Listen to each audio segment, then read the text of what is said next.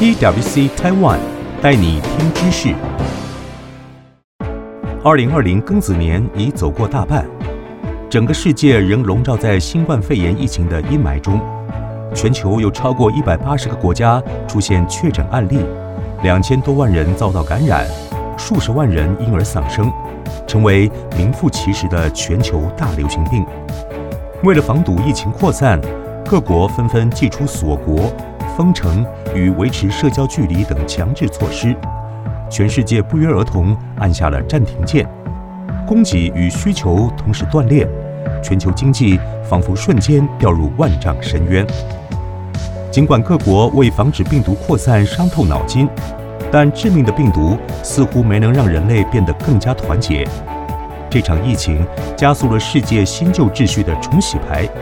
国家。种族、阶级之间的对抗与分化持续加剧，两韩对峙、中印边界冲突、中美关系对立、南海争端，以及美国反种族歧视运动等不确定因子层层叠加，把世界推到了分裂的悬崖。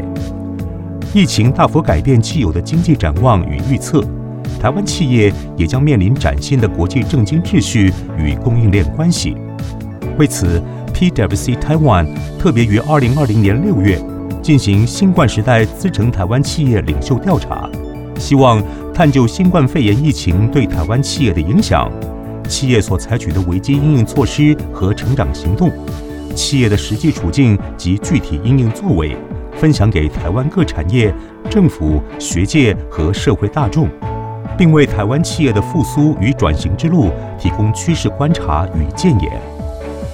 透过这次调查，我们看到了台湾企业对外在环境的高度担忧，有百分之八十三的台湾企业担忧疫情将带来全球性经济衰退，经济成长的不确定更成为台湾企业的威胁首位。然而，看见危机便有机会扭转危机，受惠于台湾疫情防范得宜，让台湾企业不仅有机会早于其他国家恢复常规营运。在全球供应链大幅洗牌之际，率先卡位，争取转单契机。历经疫情洗礼，多数台湾企业选择增加技术创新与研发投资，以厚植中长期竞争力，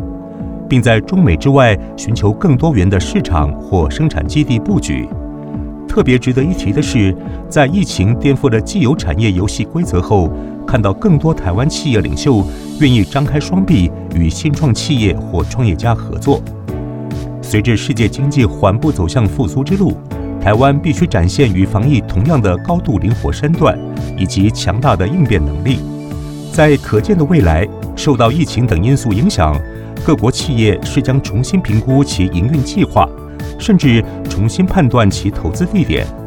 这正好给台湾一个绝佳的崛起机会。